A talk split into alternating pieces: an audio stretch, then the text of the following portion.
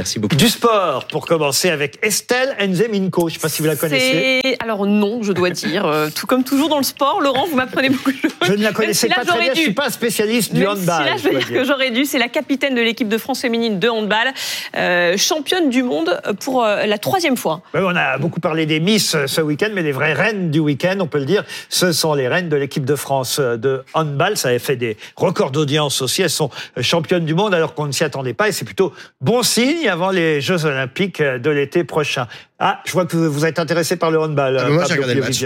J'ai regardé le match comme beaucoup. Je crois, qu'il y a eu euh, de 3 millions de téléspectateurs euh, euh, hier devant leur télévision. Je suis très heureux qu'elles aient gagné. J'espère qu'elles regagneront aux, Jeux Olympiques. C'est de très bon augure et je suis heureux en fait qu'on s'intéresse. C'est très intéressant. La une de l'équipe, c'est la première fois, je crois, que je vois une une de l'équipe sur une avec des femmes en couverture sans que ça soit rempli de bandeaux autour qui, qui font des appels à, à, à d'autres choses. Donc ça, Bravo, bravo l'équipe Seuls au monde, c'est le titre de l'équipe. Un, mot, Tristan Bannon. Je crois d'ailleurs que le handball est un des premiers sports où l'équipe féminine fait jeu égal à la télévision. Je me demande même si c'est pas le seul sport euh, qui a été collectif en tout cas, c'est sûr. Sport collectif qui a été en prime time à la télévision euh, dans sa version féminine. Donc euh, je n'interroge pas Charles Consigny parce qu'il est tout seul à rigoler dans son coin, comme si ça l'intéressait absolument pas. Je préfère regarder un mur blanc pendant trois heures qu'un match de handball. de handball déjà. On On dit pas handball, déjà. Mais vous avez regardé Miss France ce week-end en Non, non plus. Allez, un autre visage dans notre trombinoscope, celui de Gérard Depardieu. Gérard Depardieu, puisque la, la, famille de Gérard Depardieu sort de son silence. C'est une tribune signée Julie, Roxane, Jean, Delphine, Elisabeth et toute la famille dans le journal du dimanche. L'acteur est, est, selon euh, cette famille, victime d'une manipulation monstrueuse pratiquée par un journaliste qui n'a pas hésité à fouiller dans les poubelles. Ils font référence évidemment à, complément d'enquête. On rappelle que Gérard Depardieu est visé par deux plaintes pour viol et agression sexuelle. Et on a appris aussi aujourd'hui que sa statue allait être retirée euh, du musée euh, Grévin. C'est vrai que quand on lit cette tribune signée Julie, Roxane, Jean, Delphine, Elisabeth, tous euh, euh de par Dieu, euh, on, ne peut qu'être touché parce qu'évidemment, ça ne change rien à, ce qu'on peut penser de l'affaire euh, de par Dieu, mais qu'une famille défende un, membre éminent de sa famille, ça paraît tout à fait normal. Ce qui évidemment est le plus important dans cette histoire-là, si c'était vrai, si Yann Moix dit vrai, c'est cette affaire de montage. C'est-à-dire que la famille dit, selon Yann Moix qui était présent, le montage de ce complément d'enquête était frauduleux. Les propos de euh, Gérard Depardieu à propos d'une euh, jeune fille sur un cheval, souvenez-vous, ces propos ne désignaient pas une petite fille, c'est le montage. Si ça c'est vrai, c'est vrai que c'est compliqué parce que ce serait de la vraie manipulation. Je, pense que c'est un peu euh, fort de café pour avoir vu les images et pour avoir aussi confiance dans les journalistes de complément d'enquête hein, qui ont publié ces images. Je pense pas que ça, tienne la route. Euh, mais au-delà de ça, vous avez raison de dire que c'est normal en fait qu'une famille se mobilise. Euh, c'est euh, leur père ou leur leurs parents qui quand, quand leur parent est accusé.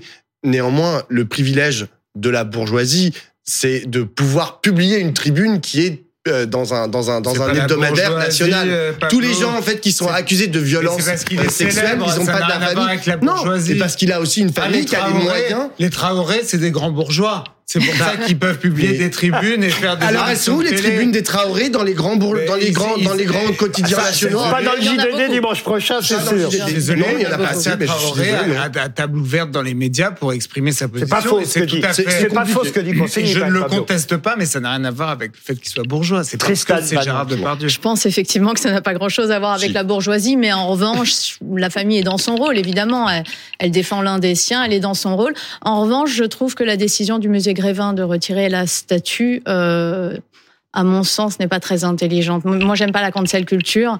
Je, ça reste un, un grand comédien et je pense qu'il faudrait mieux la contextualiser et peut-être euh, expliquer par ailleurs qui il est quand il n'est pas ce grand comédien, plutôt que de le retirer et d'empêcher. Euh, alors pour le coup, il y a aussi un contexte. Hein. Il y a aussi un contexte au retrait de cette statue. Euh, le musée Grévin a dit que c'était les visiteurs en fait qui arrêtaient pas de jouer avec pardon, la statue. je vais vous dire, bah, je n'y crois pas une seconde. Si Pensez qu'il y a des gens qui visitent le Grévin qui font Oh là là, c'est pas bien, il y a Gérard Depardieu en si, mais ils, vont, ils, vont, ils le touchent, ils le machin, ils veulent le faire tomber. Enfin, vous croyez ça, vous bah, Ou alors c'est que. Moi, je crois la la Alors, c'est communication. du qu'ils y vont, ils y vont exprès pour ça, alors, parce que franchement. Je suis moi- un peu sceptique aussi. Oui, je suis vraiment sceptique sur cette affaire-là. Charles Consigny. Écoutez, moi j'ai une position peut-être un peu iconoclaste sur ce sujet. Je ne suis pas euh, bouleversé euh, face à l'extrait de complément d'enquête que tout le monde a diffusé. Je pense qu'il faut voir la part d'humour qui, à mon sens, euh, revient à peu près 100% de l'intention de Voilà, Gérard c'est des faits Depardieu. qui sont répréhensibles dans par la loi. histoire. Non, je suis désolé. Alors, Ce qu'on voit dans le, dans le reportage de complément d'enquête, pour moi, n'est pas répréhensible par la loi. Pour moi, cet homme fait des vannes.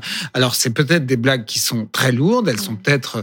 euh, Non, non, il n'y a pas que des vannes. hein. Il y a aussi des attouchements sexuels à des femmes Euh, qui l'ont pas demandé, donc, moi, je- euh, je- contre leur consentement. Moi, je vois dans ce reportage quelqu'un Ça, qui, c'est pénalement qui est- qui est lourdingue, mais qui s'exprime quand même sur le ton de l'humour. Et je constate que Non, mais a foutre la, main, aussi- foutre la main au cul d'une On femme, c'est un- une agression Mais il y a eu sexuelle. aussi des gestes, il faut Oui, reconnaître. Exactement. Et ce sont des agressions ça sexuelles. justifie pas non plus la prison à perpétuité, ni, Ah, j'ai pas dit Mais ça. Personne n'a dit ça. c'est une agression sexuelle. ni la déprogrammation de ses films, ni le fait de lui enlever plus. sa Légion d'honneur. Si, Vous me laissez vous- 30 secondes, Charles Consigny. Merci. J'ai rien On a d'autre à compris. dire. J'ai juste besoin de 30 secondes parce que je voudrais dire quelques mots euh, sur un des derniers visages du trombinoscope choisi aujourd'hui. Vous savez que c'est un choix à chaque fois vraiment subjectif. Et, et j'ai choisi Claude Villers parce qu'évidemment, ça ne dit pas forcément euh, beaucoup de choses à, à tous les jeunes. Il y en a qui nous regardent, mais pour les plus anciens et ceux de ma génération, Claude Villers, ça a été un, Claude Villers, ça a été un grand monsieur de la radio, de France Inter euh, particulièrement, même s'il fut un temps euh, directeur à RMC, mais ça a été euh, très très rapide. C'est surtout l'animateur du tribunal des flagrants délires au début des années 80.